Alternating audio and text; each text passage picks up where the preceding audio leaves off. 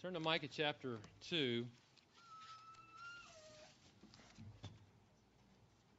Tonight's going to be different. It's going to be briefer, uh, a little different from what we normally would do. We're going to look at a passage, but it's going to be handled in a different way a little bit because of the nature of the passage. Let me ask you a question. Have you ever been in a tunnel so dark you couldn't see any light at all? Or maybe I remember one time we were in North Florida and uh, dark woods. Some of us ventured out into the woods a little bit and were completely lost. Didn't even know where we were and had not gone very far. Didn't have a flashlight, thinking, oh, we'll come right back. and we looked around. Which way is back? It was totally dark. Uh, ben, I talked to Ben just yesterday about caves. Ben goes through caves in Alabama periodically. He's a caver or he goes caving. he doesn't cave in on doctor or anything like that. and uh, Ben uh, tells me that uh, you know once you get deep into the tunnel, this is logical. You would think this. It's so dark you can't see anything. They have these headlamps in order to see. They turn off all the headlamps, nothing. Can't even see your hand in front of you at all. And I said, well, what's it like, Ben, when you come out of the cave finally? And, and Ben enjoys caving. What's it like when you go get to the end of the cave and you see the light, uh, light at the end of the tunnel a little bit at the end of the cave? He said you feel relieved. Even though I, he says even though I enjoy caving, you feel a sense of relief because there's light. You see daylight finally. And that's if you've ever been in a situation you know what I'm talking about, where you've been really dark, so dark that you can feel it, and yet all of a sudden the light's there, and you're thinking, "Thank God for the light; it's finally here." Well, this is how it's been in Micah so far, in chapters one and two. It's been pitch black. It's been dark. Micah's talked about sin. He's talked, talked about judgment. He's talked about misery coming upon Israel. For example, in chapter 1, he gives a poetic description of God coming in judgment. Look at chapter 1, verse 3 of Micah. He says, For behold, the Lord is coming forth from his place. He will come down and tread on the high places of the earth. And it gives this poetic description of God coming in judgment against Israel. And we looked at that. Look at verse 5. He talks about rebellion and sins. All this, all this judgment coming, is for the rebellion of Jacob and for the sins of the house of Israel. Due to the rebellion of Jacob and their sins, God is going to have to judge them, or he wouldn't even be righteous with himself. And then he talks about Samaria's destruction in verses 6 and 7. Samaria, the capital of the northern kingdom at that time. And in verse 6, God says, I will make Samaria a heap of ruins in the open country, planting places for a vineyard. I will pour her stones down into the valley and will lay, her, lay, lay bare her foundations. All her idols will be smashed. And we know eventually that Samaria, located on top of a hill, that, that happened. They basically, uh, their uh, material goods tumbled down the hill in total destruction. And as if that wasn't enough, things get darker here. Micah's hometown and Micah's area and the cities surrounding his hometown are going to be destroyed by Assyria in verses 8 to 16 of chapter 1. And we looked at that a few weeks ago. Uh, for example, in verse, uh, verse 12, I believe it says in the third line, a calamity has come down from the Lord to the gate of Jerusalem. And so God's, God is, is going to bring judgment upon these people in time, and he, and he did that. He used Assyria to bring that judgment to the cities of western Judah, including Micah's hometown of Moresheth Gath, as it says in chapter 1, verse 1, where he was from the things things tend to get darker as we go along here. In chapter 2, verse 1, a woe is pronounced upon the greedy landowners, uh, probably rich, powerful men, maybe even the leaders of Israel, uh, are, are, are excoriated with this woe. Verse chapter 2, verse 1, woe to those, that's a message of judgment, woe to those who commit or scheme iniquity. Verse 2, they covet fields and then seize them. These guys were greedy, and, and so God says, You're going to be judged. And then, if that wasn't bad enough, false prophets are on the scene everywhere, preaching a message that's popular for people to hear, as, as today. People want to hear a certain message. They don't want to hear the message of sin and judgment. But and so the false prophets were preaching a popular message. What did they say? Look at verse line, uh, verse 11. If a man walking after wind and falsehood had told lies and said, "I will speak out to you concerning wine and liquor," he would be spokesman. He would be the prophet for this people. Yeah, what they wanted to hear was a guy speaking, preaching about wine and liquor, and about, you know, having a good time, and about uh, eating and drinking and being merry. That's the prophet they wanted to hear. They didn't want to hear a message from the Word of God. And so it was a dark time for Israel and seemed to be no relief in sight, and deservedly so. Israel was guilty of sin. They were guilty of blatantly disobeying, disobeying God, and so they must face the wrath of God. As God had said many times, and especially back in Deuteronomy 28, 29 in that area, He said, Hey, if you disobey me, you're going to be cursed. And He lists curse after curse. So they deserve the wrath of God. But in all this, we come to verses 12 and 13 of chapter 2, and we have a message, of reassurance here. A message of reassurance in the midst of all this judgment. And he says this a remnant will be saved by the Lord. A remnant is kind of like the Sunday night crowd. These are the people that survive the Sunday morning service after Mike finishes preaching to them. And they kind of come back, and we don't have such a big crowd on Sunday night. And apparently, the remnant is made up largely of children, Ryan. I didn't realize this until tonight. And so, this is the light at the end of the tunnel, verses 12 and 13 that there's going to be this time of, re, of regathering, reassurance for the nation of Israel. It's a hope that God said long ago would be fulfilled in Genesis. Now, some think this passage should not be here, and that would be the critics of the Bible. They don't understand why all this talk of judgment, and then you get to verses 12 and 13, and you have this message of reassurance and hope, and they say to themselves, wait a minute, this should not be there. Uh, and so they deny that it should be there. They deny it. And we look at that and we say, what else is new? The, the critics of the Bible don't believe the scriptures anyway, right? And we take it and we believe that it's there for a reason. That God put it there for a reason. We believe what the scripture says.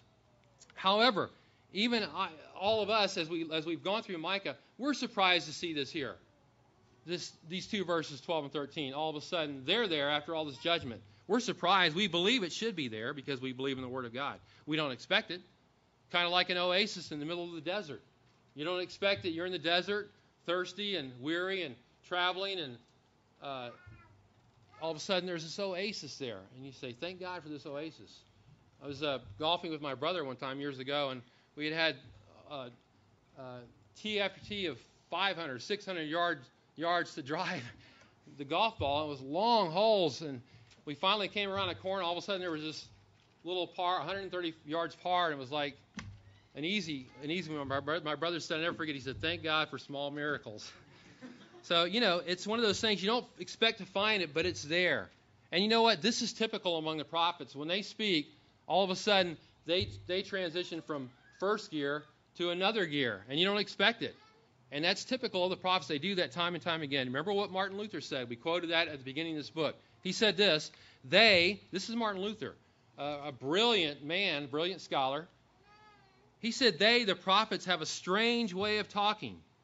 They talk like people who, instead of proceeding in an orderly manner, they ramble off from one thing to the next so that you cannot make head or tail of them or see what they're getting at. A man as brilliant as Martin Luther, a doctor of theology in his, in his time in Germany, by the way, at the university, said, I have a difficult time with the minor prophets and the major prophets as well. Even John Calvin, another brilliant man who 500 years later, after his death, is still talked about on a weekly basis. He said this, talking about Micah. He said, I see not, in regard to these two verses, 12 and 13, I see not how the prophet could pass so suddenly into a different strain. He says, We've been going one direction, all of a sudden, he makes an about face and he talks about a completely different subject. Calvin said, I just don't see how he can do this. He was surprised himself. But understand this is what the prophets do. They make these sudden transitions without warning, and you have to be ready for it. You know, we have to be the ones who make the adjustment in our way of thinking when we read the Bible. We don't we can't expect the word of God to come across uh, uh, to, in, in, our American perspective. We, we see things in a certain way in the 21st century in America. We can't expect that to be in the Bible like that. The Bible says something. We have to make the adjustment. Okay, why is he saying this? Forget about what I'm seeing in front of me right now in our society. Why we go back in time to the 8th century BC in this case. What is the Word of God saying right here? J.C. Ryle said this If we cannot re- reconcile biblical passages, the fault lies with us, not with God, right? This is the Word of God. The fault lies with us. And so you have an abrupt transition here. And the abruptness of this transition sto- shows a stark contrast to the verses preceding it. You have these false prophets saying, We're not going to be judged by God. Surely God wouldn't do this. God's patience never runs out, verse 6, chapter 2. His patience doesn't run out. He'll put up with us forever. He's not going to send us into judgment. And Micah says, Oh no, he will send you into judgment for your sins. And so you have this stark contrast here to the message of the false prophets in, in, verses 12 and 13, who were preaching a false message. Now we have a true message, a message of salvation, message of deliverance from God, truly spoken. And so, and these two verses in, in verse 12 and 13 are called a salvation oracle or a pro, or salvation prophecy. It is a proclamation of salvation to the people of God. The purpose of it was to give hope, to assure the true people of God that there would be, yes, there would be a future for Israel and there will be a future for Israel, even though things look grim on the surface, as, as we've seen in the first two chapters. Now let's read these verses, and we'll look at this uh, as we go through it. 12, verse 12 says, I will surely assemble all of you, Jacob. I will surely gather the remnant of Israel. I will put them together like a sheep, like sheep in the fold, like a flock in the midst of its pasture. They will be noisy with men. The breaker goes up before them. They break out, pass through the gate, and go out by it. So their king goes on before them, and the Lord at their head.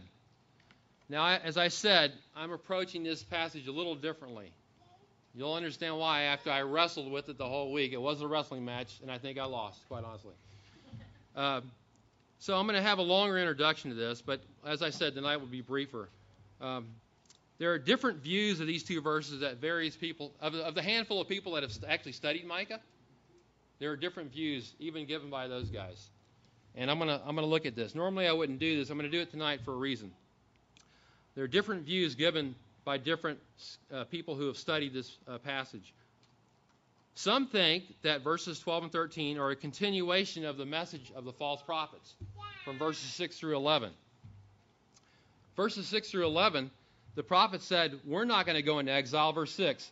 They told, the, they told the truth prophet, prophets, Don't speak out uh, because uh, reproaches will not be turned back. In other words, we're not going to go into judgment. We explained this last week. Uh, and, and so they, they have that message. And, and some think, well, this is a continuation of the false prophet's message, message, verses 12 and 13. But the false prophet said they wouldn't go into exile. But these passages, this, these verses, I believe, are telling telling us that Israel is going to come out of exile, verses 12 and 13. So I think that is a wrong way to look at it. Some think that verses 12 and 13 are a message of judgment. Uh, they're saying that uh, God will lead his people into exile. However, it's, it's very obvious from these verses that he's going to bring his people out of exile, not into it here in, the, in these particular verses. And this is a message of assurance and of hope and of victory. So I don't think that's right either. Some think that these verses, chapter 2, verses 12 and 13, should go along with chapter 4, verses 1 through 8. They say, wait a minute, this is in the wrong place in Micah. This should be really with chapter 4, verses 1 to 8, because it goes along with that passage better, because chapter 4, 1 through 8 is talking about the last days. So therefore, we think this has been placed wrong. We need to take it out and put it with chapter 4, verses 1 through 8. However, we believe, as Bible believers, that not only did God inspire His Word, but He arranged it the way He wanted it to be arranged. Everything in the Word of God is there in its order for a certain reason. He put it together. Are we actually to believe that the Word that God, the God who can inspire His Word, can't put it in the right order or give it the right arrangement? And you know, the critics always, by the way, when you read about when you read about a study of the scriptures, you're going to come across people who are always questioning the location of passages in the Bible, they always say, well, this verse shouldn't really be here. It should be over there at the end of the book. Constantly doing that. But I take the Word of God as for what it is, the Word of God. I believe it, and, I, and we leave it alone. And we have to deal with it on our, on our own. Now, there is another view that's very interesting. I thought about this a lot this week, racking my brain against the wall with this one. And that is a couple of prominent commentators I'm allowing you to enter my study time right now, okay, if you don't mind. I told you this would be different tonight. A couple of prominent commentators say that, that these verses refer to the deliverance of Jerusalem from Assyria's siege. Remember, the, the nation of Assyria was going to come in, and they, they came to Jerusalem and begin a siege against Jerusalem, or were going to. In 701 BC, they were going to do that. And uh, They think that this is what these verses are referring to. Look at 2 Kings chapter 18 for this for this incident. Turn with me to 2 Kings chapter 18. We looked at this once, we'll look at it again. Probably look at it again before it's all over with. Another night. 2 Kings 18:13. Let me explain what I'm talking about. It says there in 2 Kings 18:13, now in the 14th year of King Hezekiah, the good king, Micah prophesied under King Hezekiah and others. This is the good king. During his reign, Sennacherib, king of Assyria, Assyria, a wicked nation, the nation, as I told you earlier, Jonah went to, uh, and uh, this was the king at that time. Very uh, military-minded uh, nation. In fact, their whole their whole nation, their whole everything they did was about going around and trying to capture another nation and going against their fortresses and, and exercising their military might. This is what they live for, these guys. So, Sennacherib, king of Assyria, came up against all the fortified cities of Judah and seized them. Now, that is what Micah is talking about in chapter 1, verses 8 to 16. He comes against the fortified cities of Judah. That was, if you read those verses, chapter 1, verses 8 through 16, you see all the cities it talks about. One of those is Micah's hometown. And the Assyrians would come up against those areas of western Judah and they would devastate them. And they did devastate them. It was a bad, it was a bad thing. And so that's what he's talking about here. He's coming against that area of Judah. And then the Assyrian army, when they were in Lachish, one of the cities in Judah, they sent messengers and, and a, an army to Jerusalem to mock the king of Israel, to mock Israel. Look at chapter uh, verse chapter 18, verse 17 of 2 Kings. Verse 17. Then the king of Assyria sent Tartan and Rabsaris. Now those are not names; those are titles of officials in Assyria. They sent these officials and the Rabshakeh, another official, from Lachish to King Hezekiah with a large army to where? Where did he send it to? To Jerusalem, right? So they're coming up right to the capital, Assyria, an enemy nation is coming up right to the capital. They went up and they came to Jerusalem. And so they're there. And then look what they do when they're in Jerusalem. They mock God and they mock the king and Israel. Look at verses 28 to 30. Then the Rabshakeh, the official from Assyria, stood and cried out with a loud voice in Judean. He's speaking in their language now. This guy's a linguistic, okay? He knows their language. He says, Hear the word of the great king, the king of Assyria. This is what the king of Assyria tells you, Judeans. Thus says the king, Do not let Hezekiah deceive you, for he will not be able to deliver you from my hand. He's not going to be able to do it. Verse 30 Nor let Hezekiah make you trust in the Lord, saying, The Lord will surely deliver us, and this city will not be given into the hand of the king of Assyria. So he's mocking Israel. He's mocking God, saying, You guys don't believe that Hezekiah is going to deliver you. Don't believe the Lord is going to deliver you. Assyria is a mighty power. We've been knocking one nation down after another just in our path. You, you guys are no match for us. We'll get you too. We just we're destroying cities in Judah. Who do you think you are? We're going to get you too as well. And so, what does Hezekiah do? He decides he decides to do something very good. He seeks advice from Isaiah the prophet. That's a great thing he did. And look what happens in 2 Kings 19, 1 to 4.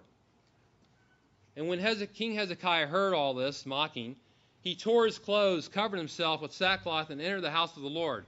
Wow, that's the right reaction. He's afraid. Then he sent Eliakim, who was over the household, with Shebna the scribe and the elders of the priests, covered with sackcloth, to Isaiah the prophet, son of Amos, who prophesied the same time as Micah did, by the way. They said to him, Thus says Hezekiah, This day is a day of distress, rebuke, and rejection, for children have come to birth, and there is no strength to deliver. Perhaps the Lord your God will hear the words of the Rabshakeh, whom his master, the king of Assyria, has sent to reproach the living God and will rebuke the words which the Lord your God has heard. Therefore, offer a prayer for the what? The remnant that is left. Offer a prayer for the remnant that is left. Now, the guys that hold this view say the remnant here are refugees that came from those cities in Judah that Assyria had already attacked, plus the people living in Jerusalem. They're the remnant, the leftovers, the survivors. And they're all gathered in Jerusalem now, and they're saying that Micah 12, 2, 12 and 13 is talking about God gathering the people, the remnant, into the, the capital of Jerusalem and defending them and protecting them. so they can find safety there. Do you remember what Sennacherib said in his journals in history? His historical journals, Sennacherib, the king of Assyria, said this. This is not in the Bible.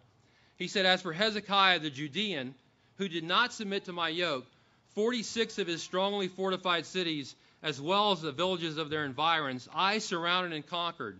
200,150 people I brought here and counted as booty. He says, I captured 200,000 Judeans. Wow, that's a lot. And so you got this remnant left in Jerusalem. He says, Sennacherib goes on to say in his journals, As for Hezekiah, like a bird in a cage, I shut him up in Jerusalem, his royal city. Well, and so this is the remnant that was left. And so, and then we know in time that that uh, God killed 185,000 Assyrians miraculously through His power. Look at verse chapter 19, verses 30 and 31. Those that hold this view say this: the surviving remnant of the house of Judah will again take root downward and bear fruit upward. For out of Jerusalem will go forth a remnant, out of Mount Zion survivors. The zeal of the Lord will perform this. And so they take the word remnant and they say, see, this has got to be talking about uh, the siege of Assyria, uh, Micah 2:12 and 13, because this word remnant is also found in Micah 2:12. It's the same idea. So it has to be. Now look back at Micah chapter 1. Micah 1. Another reason they say that this is the Assyrian siege on Jerusalem is because in verse 9 it says this of Micah 1 chapter 1 it says her wound is incurable. It has come to Judah. It has reached the gate of my people even to Jerusalem. The gate of Jerusalem okay? Verse 12 uh, it talks about the gate of Jerusalem at the end of the verse. Chapter 2 verse 13 talks about passing through the gate. And these guys say it's got to be the gate of Jerusalem. They put those together. Well so the idea here is that God gathered his remnant into Jerusalem, he destroyed the enemy, and led his remnant out victoriously. The problem is the word remnant is not evidence enough, really, to, to make this a, a definite conclusion. It's used elsewhere to describe the remnant coming back during the millennial uh, kingdom of, of Israel. And so, and Micah 2, 2, uh, 2.13 does not tell us what gate is exactly mentioned. Is Jerusalem? Is it another gate? It doesn't say. It's unclear. It's an interesting interpretation. It's worth considering, by the way. I, as I said, I beat my head against the wall all week thinking about this. But another view is this. Micah 2, 12, 13 is speaking of the Lord's gathering his people from the Babylonian captivity and bringing them back to Israel, back to the land of Israel. Well, let me tell you what I lean towards. I lean towards the, the, this idea of telescoping. In other words, that maybe after the Babylonian captivity, God brought his people back to Israel, and he did. But it's telescoping down in time, pointing to a future time when Christ will return, well, the Messiah will come back and regather the nation back to the remnant back to Israel. Even the rabbis interpret verse 13 as referring to the Messiah. I lean towards that way. Do I know this for sure? No, I don't. By the way, neither does anybody else.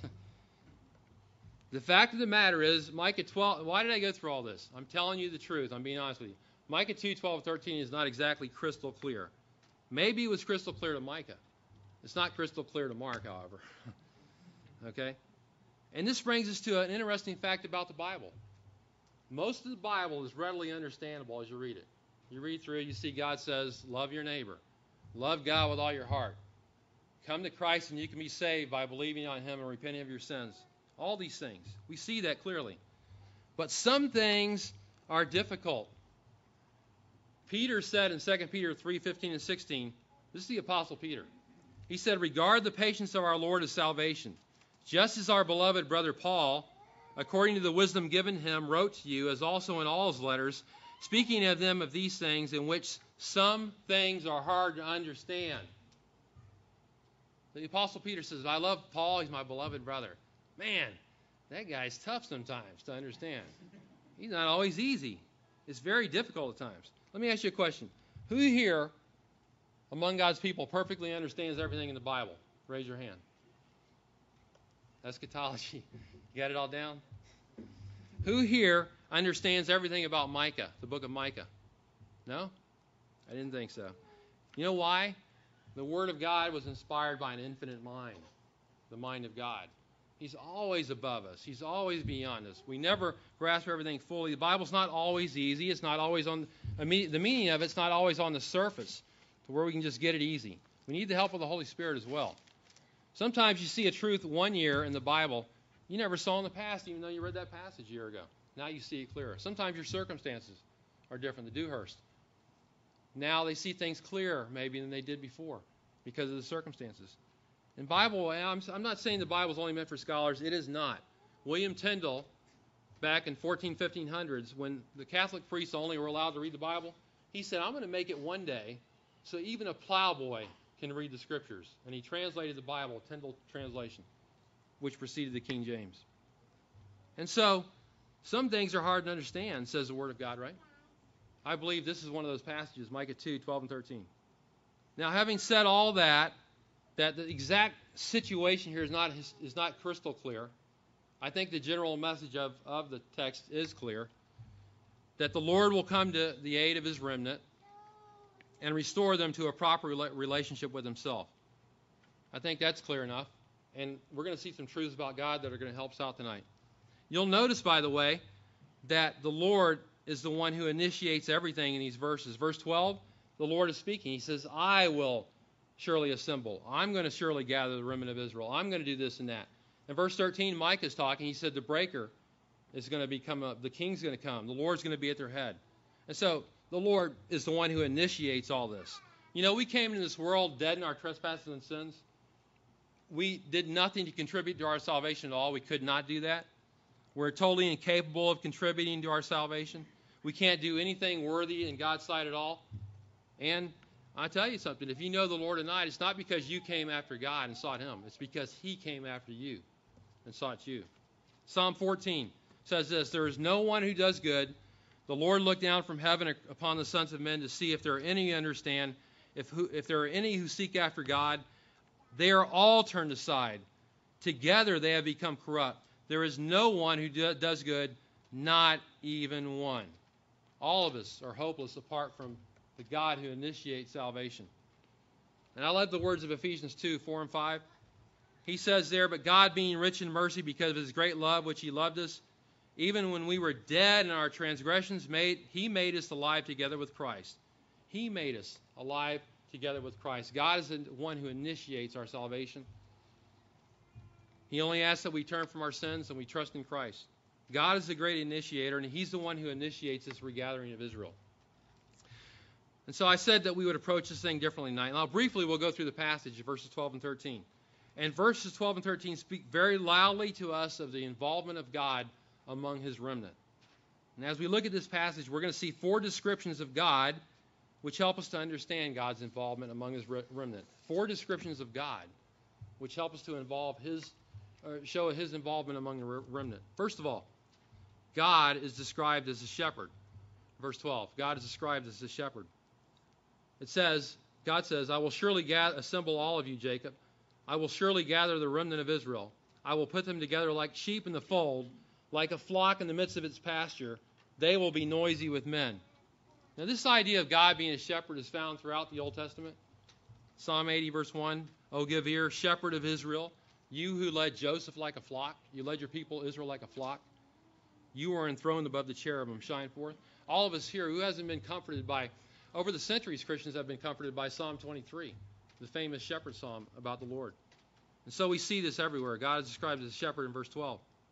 We'll notice the promise of the shepherd in the first two lines of verse 12, the promise of the shepherd.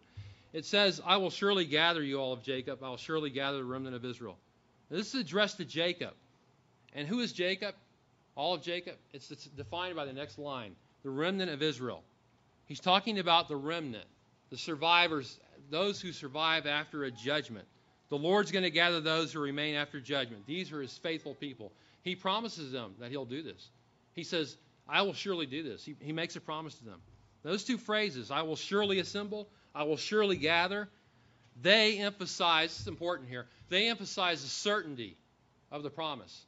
This is a certain and sure and definite promise that will come about. God says, I'm going to definitely do this. There's no doubt about it. It's a no brainer. It's going to happen. Why do we know this is going to happen? Because of the one making the promises. God is making the promise. God says, I'm going to do this, and we know that we can trust God. Now, we may we keep we may make a promise, but we don't always keep our promises. How often have you made a promise to your children and you meant well and you you were well intentioned, but you didn't hold to the promise? And how many of us have, or how many people in, in, in America, apparently 50% of people in America or more, have broken a promise uh, to remain married, right? Because their marriage ended up in divorce. And I think it's, it may even be a higher percentage. I think it's the church, percentage in the church is the same or, or worse than the world even. And so, and that may have only been one of the partners who made, who broke that promise. But the point is this we don't keep our promises always, but the Lord always keeps his promise. It's certain. When he says, I'm going to do this, he does it. He made a promise early on in Genesis to give Israel the land as an everlasting possession. Guess what? He's going to keep that promise. He also promised that if they went, if they disobeyed, he would send them into exile, which he did in Assyria and then later on in Babylon. He did that as well. He kept his promise. And so God keeps his promises, not only to Israel, but to you and me as well when God says something in, in the New Testament, He keeps it. If God says, I will never leave you and forsake you, then guess what? You can count on it. He'll always be with you. If God says that, uh, that if we confess our sins, He is faithful and just to forgive us our sins and cleanse us from all unrighteousness, then He'll do that. If God says that Jesus is coming again, we can count on it and look forward to the time that Christ comes again. And so when the shepherd of Israel makes a promise, he keeps it. And so when he says, I'm going to surely assemble all the people of, of Jacob, the remnant of Israel, that is, then he's going to keep that promise. He's going to gather everyone who truly belongs to him, not missing a one. All his people he'll gather together in that day, the people of Israel. Notice the care of the shepherd in the last three lines of verse 12. He says, I'll put them together like sheep in the, in the fold, like a flock in the midst of the pasture. They will be noisy with men. The care of the shepherd. Now, I'm sure that the Dewhurst could speak far better on this subject than I could uh, about about this uh, idea here of the care of the shepherd. Um, the idea of this idea of shepherding the sheep, by the way, is often used of God's care for exiled Israel and his intent to bring them home. is found in, in several passages in Isaiah, for example. Uh, but the verse speaks about bringing sheep together so they can be safe and secure and comfortable. It's their comfort zone, a sheep in, in a pasture. They can be uh, protected and cared for. And so we, we come to that great psalm, Psalm 23 The Lord is my shepherd, I shall not want. He makes me to lie down in green pastures. He leads me beside still waters. He restores my soul. He guides me in paths of righteousness for his name's sake. This is what the Lord does for his people. In a future day, yes, Israel, and even his people now. The same is true in the New Testament. Jesus said, I am the good shepherd. The good shepherd lays down his life for the sheep. So Jesus cares for us and he watches over his flock uh, whether it be the Old Testament or the New Testament. He's a caring shepherd and he's a faithful shepherd. Look at the phrase in verse 12, they will be noisy with men. Suggests that there, at that time, during the regathering, there's going to be noise and excitement and commotion among the people. Maybe even a throng of people there at that time uh, when they're regathered together. So God is described as the shepherd. Secondly, he's described as the breaker. And this is an interesting, I like this phrase, the breaker. Um, Verse 13 The breaker goes up before them. They break out, pass through the gate, and go out by it. It's in a very unusual title for God to call him the breaker. Means one who breaks forth, one who bursts out uh, from an enclosure. He's enclosed in something, and he breaks out from that, makes a breach, and goes through it. Other references talk about this, by the way. Um, you remember in Exodus 19 in the Mount Sinai, and, and God's given instructions to the people don't come near Mount Sinai. This is a holy mountain at this time. And he says, Do not let the priest and the people break through to come to the Lord, or he will break forth upon them. He's going to break forth upon them, and they're going to wish they hadn't that hadn't happened. Why? Because he's the breaker. He's the one who removes all obstacles in this in this passage in Micah 2:13. He removes all obstacles in the way so others can come through. It's military language in this particular passage. The breaker will come will open the way for his people to be led out of captivity. He'll lead them out of captivity. That's why I think maybe it's talking about the Babylonian captivity. It's a similar idea in Exodus where, where when that took place, the Lord brought the waters up high, and then the armed men passed on through. And so you had this idea of the Lord breaking forth and then the people following right after that. And so the Lord, is, as the breaker, can break the obstacles in this in this day and age, this future time. But He can break the obstacles in your life as well, in, in any form or fashion. He can even break out against Satan, his archenemy, and defeat him as He did at the cross. He's described as the breaker. Thirdly, he's, he's described as the king in verse 13. Third line, so their king goes on before them, it says. King goes on before them. The king of Israel, their ruler, does not just sit back and watch all this happen as others precede him and get into harm's way. That's not what he does it. He goes before them, leading them all the way to victory. Have you noticed something here? It's talking about three titles for God already shepherd, king, and breaker. There's no, there's no notice of human leadership here. No human leadership. Quite the contrast to the false prophets who preceded this section here, who misled the people in a bad way. But here, there's no Moses leading the people, as earlier in the Old Testament. There's no Joshua leading the people, as when they as in the conquest of Canaan. There's no David leading the people, as the greatest king Israel ever had. There's only the Lord here. But who else would you want to lead you? This is the only one that, that the people of God could give their complete and total and full allegiance to without any hesitation at all. You put your trust in a human leader, even though a good leader, and it's it's always a mistake. You can put your complete. It's good to trust your leaders, but you can only put your complete trust in the Lord and, and and the King. And who is this King? Psalms 24 says, "The Lord strong and mighty, the Lord mighty in battle." And so he's described as the King. And lastly, in verse 13, he's described as the Lord. And it says at the end there, the Lord at their head. This is Yahweh, who is known to Israel, and they knew this. He was the covenant keeping God, the God who promised them that He'd be with them and He'd love them and He'd take care of them as He did all through the Old Testament, and yet they constantly rejected Him and turned their back on Him. In a future day, He's going to be their Lord to the remnant, and they're going to be brought together to worship the Lord in spirit and in truth as they were originally intended to do. That's going to happen. And they will then realize their Messiah, the one that we already know. The Lord has made known to us. So he's described as the Lord. Well, honestly, this was a very difficult passage for me to look at, but there are great truths in here about God that we can learn. He is shepherd, He is the breaker, He is the king, He is the Lord. He's the one that Israel should have trusted in, but they failed to. He's the one that we do trust in now. He's the one that we will hopefully always trust in. And, and how many difficult circumstances are represented in this room tonight? I know there are. I know of some right now. And the Lord is the one that we have to go to, right? We have to trust in. Well, I normally don't do this, but I, I kept thinking about a, a, hymn in relationship to this passage. I normally don't close with a hymn, right, Ryan? But I'm going to now. If you'll turn in your Bible, uh, in your hymn books, not your Bibles, but to I don't know if you can do this or not. I can I can read it. Oh God, our help in ages past. Does anybody know the song? The uh, we don't have books out there. Okay, let me read to you. Our, oh God, our help in ages past. I kept thinking this hymn while I was, as I was looking at this passage. Listen to this. Oh God, our help in ages past, our hope for years to come. Right? So Israel had God as their help in ages past. He's going to be their hope in the future, and so does so do we now. Our shelter from the stormy blast, and our eternal home. Under the shadow of thy throne, the, thy saints have dwelt secure, like sheep in a, in a pasture. Sufficient is thine arm alone, and our defense is sure. He's the breaker, right? Before the hills in order stood, where earth received her frame, from everlasting thou art God, to endless years the same. Endless years the same. He's our helper always.